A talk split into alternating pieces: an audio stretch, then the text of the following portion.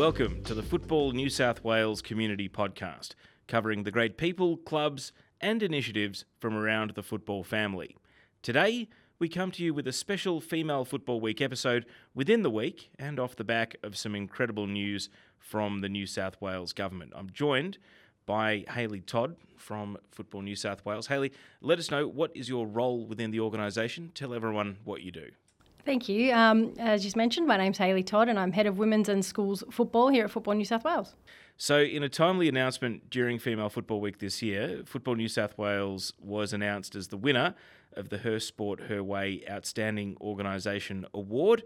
Uh, that's got to make you immensely proud, given that it's the portfolio you head up within the organisation. Yeah, it absolutely does. And, uh, you know, Football New South Wales have strived um, over the years to be uh, the lead uh, participation sport for women and girls, and to be recognised by a Her Sport Her Way uh, award is absolutely an amazing achievement. Um, you know, female football is uh, heavily um, structured within our pillars of our strategic plan. Uh, we have delivered Female Football Week for um, over 10 years now. Um, there's a strong presence uh, at all football associations with female football um, in their strategic plans. And, and as a game, we're moving strong to, to ensure that women and girls have the ability to play um, and are the participation sport of choice for girls. So tell us more about the Her Sport, Her Way Outstanding Organisation Award, though. What criteria uh, is it given for, and what made Football New South Wales stand out? What, basically, what's the reason that you've been recognised with it? Yeah, absolutely. So uh, the criteria is around demonstrating commitment to strategy and initial pillar objectives. Some of the initiatives that Football New South Wales um, have achieved that have gone towards uh, being successful in our award were um, securing a $10 million investment into female football as a part of the New South Wales Football Legacy Program ahead of co-hosting the, the FIFA Women's World Cup, the program aims to leverage uh, the game um, that will be driving the world at that point and, and, improving the capacity and capabilities of our wider football community to effectively meet the needs of our fast-growing female game. Um, since July, Football New South Wales have begun implementing uh, some of the projects under the legacy program, and uh, a large part of that is ensuring that uh, facilities are being upgraded to ensure we can support the growth of the game, not only for females but for males also. Um, we have a range of scholarships available for coaches, referees, uh, administrators of our game to make sure we're building capacity uh, and strengthening our community clubs. Um, alongside some of the legacy programs, we've also been able to secure some projects uh, for participation. So they can range from female gala days, World Cup activations, come and try sessions. Um, some clubs are uh, looking at female cut uniforms for their teams, um, referee development, coach development, new training equipment, um, and new programs that will increase women and girls' participation. Now, Hayley, how long have you been working at Football New South Wales? I've been here for 19 years. And how many in your team at the moment? We have a legacy team of five, uh, and Northern New South Wales have their own legacy team that will also be implementing all of these initiatives. And so, when you see Graham Arnold or Sam Kerr using their press conferences to talk about government funding, does it excite you to know that you and your staff and your team in Football New South Wales, when when that government funding and, and funding gets activated, you actually have the hands-on role in actually seeing how it gets spent, in rolling it out, in making sure that there's return on investment, but that you actually see results in the football community, whether it's you know facilities, participation, growth, what have you. I mean, it must be nice to know that you've actually got a bit of hands-on responsibility in turning that vision into reality. Oh, it absolutely is, and and to have advocates at a such high level promoting football as as an opportunity for government uh, to provide support funding wise means that uh, you know we can put in practice some of the the best playing environments that the players can and coaches and referees and, and spectators can have, and uh, to know that we've got advocates at such a high level promoting football, uh, uh, you know, above all other codes is a real benefit for us. And, and having hands-on involvement in making sure these programs are delivered um, has a, you know, it, satisfying for myself and my team to be able to be part of such a huge journey. Female Football Week's been going for a decade. Um, tell us about the role Football New South Wales has played in, in growing it into what it is. Obviously, it's been adopted nationally. I and I used to work at Football Victoria, and, and we used to roll out our own version of it. But I guess you've been, as you mentioned, uh, involved for almost two decades here. So, where has it come from, and where has it gone, and then where do you see it going? Absolutely. Look, we, we really invented Female Football Week to, to shine a spotlight on female football and, and really drive uh, participation and, and other areas of our game and, and supporting local clubs and associations to um, provide uh, come and try activations to, to celebrate the amazing women and girls that they've got within their, their footprint. Um, Female Football Week uh, has come a long way. Initially, it was Football New South Wales driven events only, and now the associations and clubs are absolutely driving uh, Female Football Week. You know, we've had close to 40 um, applications to, to host events. Um, 60 amazing profiles have come through of amazing uh, men and women in our sport who are really driving female participation at a local level. Um, and we hope that, you know, one day there won't be a need for, for a female football week because uh, female football will consume 50 50% of our participation base. And where do you see it going into the future? I mean, you say maybe not a need for it. I think that'd still be nice to, to celebrate it, even if we do uh, meet 50 50 at, at some point in hopefully the not too distant future. But what do you think the, the next goals or aspirations or aims are as not just the initiative in the week, but also your team and your staff continue to grow and raise the profile? Absolutely. Look, um, you know, uh, Female Football Week started as a New South Wales initiative and it's grown to a national event, um, which further helps, I think, us and Football Australia in, in obtaining uh, funds and dollars for, for female football um, and to be allocated to be coming back down into our community clubs and associations to improve the standard in which we, we hold ourselves accountable um, in delivering football. And, um, you know, for my team, you know, we've this year implemented a, a well, last year implemented a female football round, um, which showcases some of our high level players uh, who are, you know, dominating the field at, at an NPL level every year. So, um, you know, those players will then underpin the A League Women clubs, and um, I think it's a real uh, great way to showcase uh, female football right from grassroots all the way through to, to our elite level in NPL and, and certainly into A League Women and if I if I can get you to be self indulgent or selfish just for a moment, what what's motivating you? What is your great driver that you would love to see happen, whether it's in the next six months, three years? And if you've been here for 19, I guess we know that you can commit for the long term. So, what is actually the dream that's motivating you at the moment, or, or something you'd love to see build or, or happen in the future?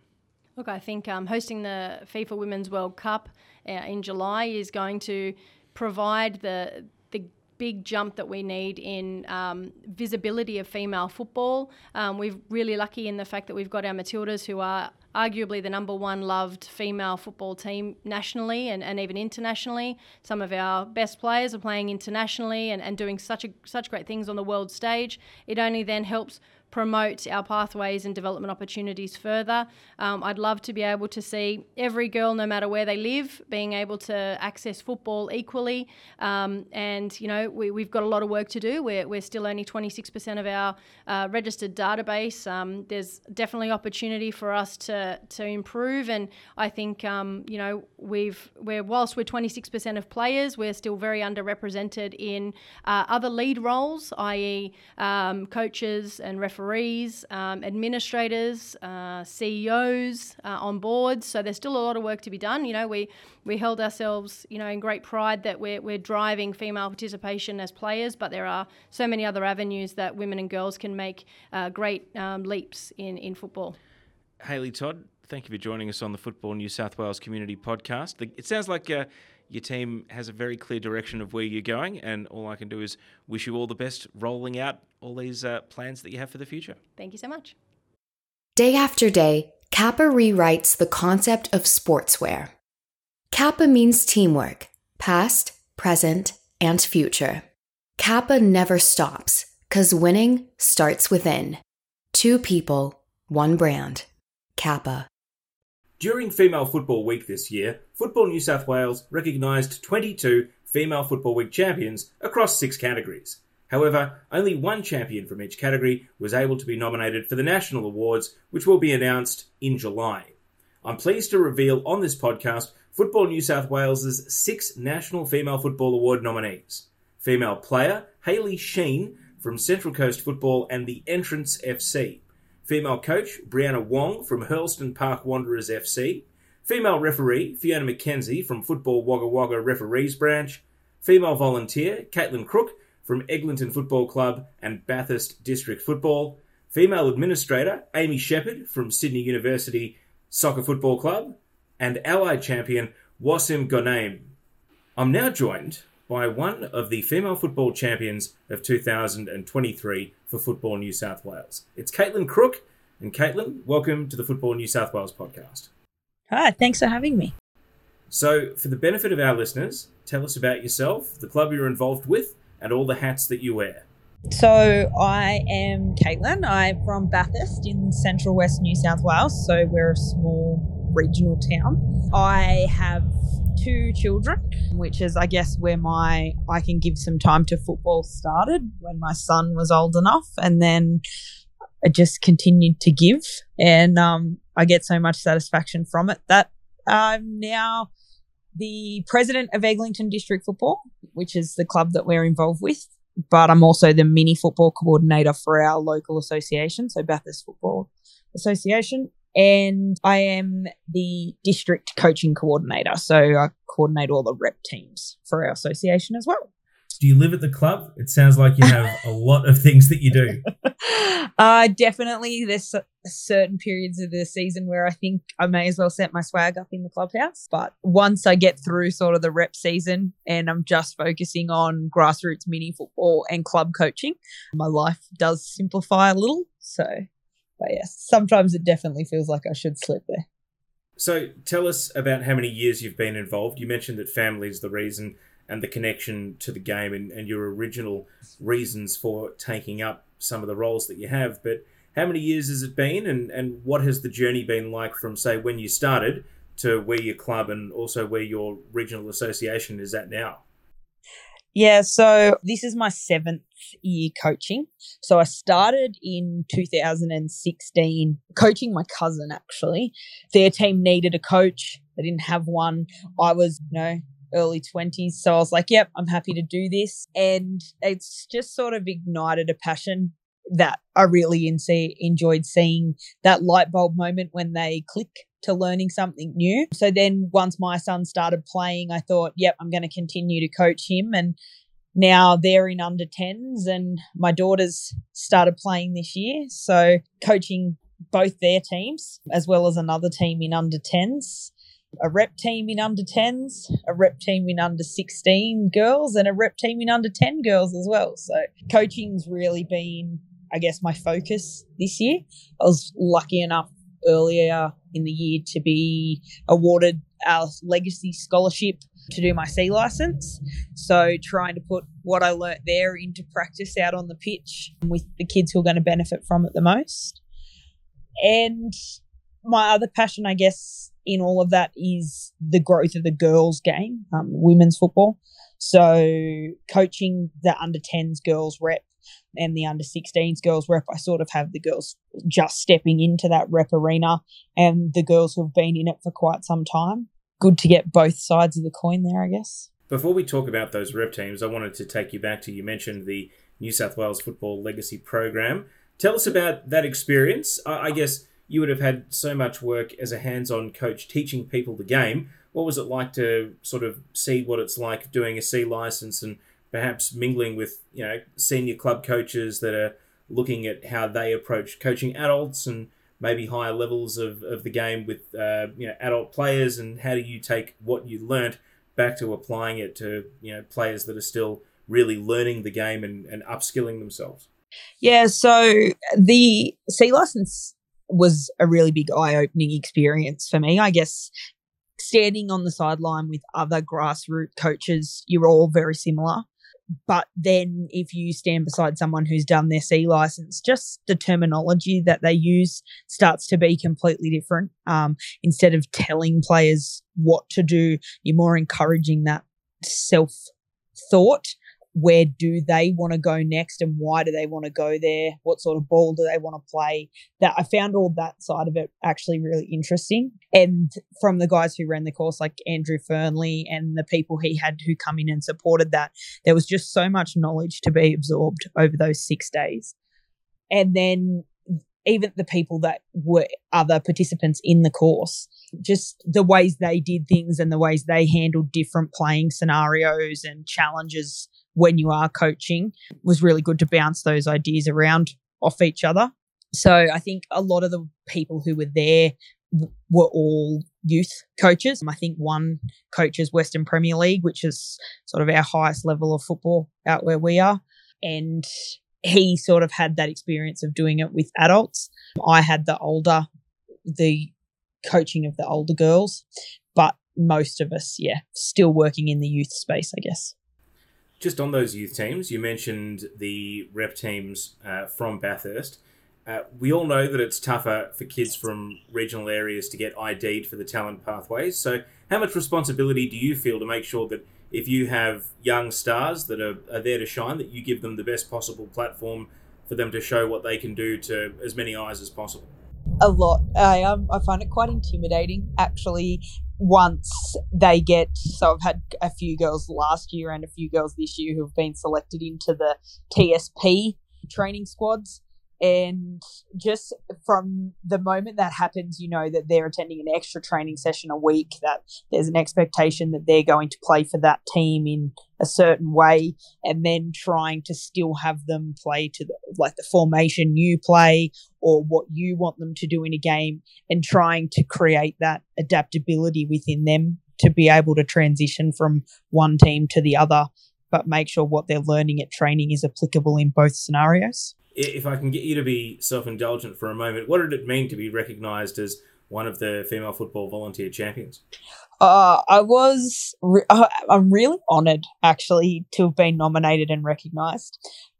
It sometimes can feel like a thank, like you get thanks from the parents in your team when you're coaching a team but the club administration stuff and all the stuff that goes on behind the scenes in preparing teams for competitions and preparing clubs for seasons can sometimes go a little unnoticed. I think so. Once it was put out there and that post went up on the Football New South Wales page, I was like, oh, wow, people actually do realize. And yeah, I, I was really, really honored. I was speechless for a little while. I spent a while trying to work out who nominated me. and yeah, just really proud actually. It's great to hear. Now, I wanted to ask what's the ambition, whether it's for the club, whether it's for the region, whether it's for one of the teams you coach, or whether it's for you personally, when you are setting goals for where you want to go? I mean, you're seven years into what's been a pretty hectic journey, but uh, given the ages of your kids, it sounds like there's a long way to go. So, what is what is the ambition? What's the goal?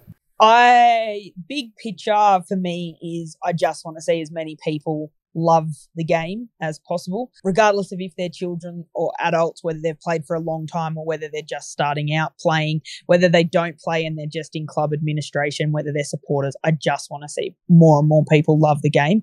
I think that's going to be one of the great things that the upcoming Women's World Cup does. It's drawing a lot of attention and getting a lot of exposure. We can see by the ticket sales that people are buying into being there. And I can only imagine how great that's actually going to be for football in this country. From a local perspective and what I want to achieve, I haven't really thought too much long term. I did the female leadership course that was just completed by Football New South Wales two weeks ago, maybe three weeks ago now. And there's a lot of stuff in there about goal setting and um, objectives and things like that. So I'll take some time to reflect at the end of this season and work out where I actually want to target going and what I want to do with the club and the association and where we want to look to put them in the next few years. Well, Kaitlyn Crook, congratulations on being recognised in 2023 as a female football volunteer champion. It sounds as though there is so much more work to be done, though. So I won't hold you up any longer. Congratulations on what you've achieved so far and all the best going forward. Perfect. Thank you very much. Before finishing off, we want to pay tribute to the clubs and associations who have got behind Female Football Week in 2023. We had a total of 52 official events taking place across Football New South Wales community, making it the largest female football week to date. Thank you to all our club volunteers, administrators, coaches, referees, and of course the players for making the week so special.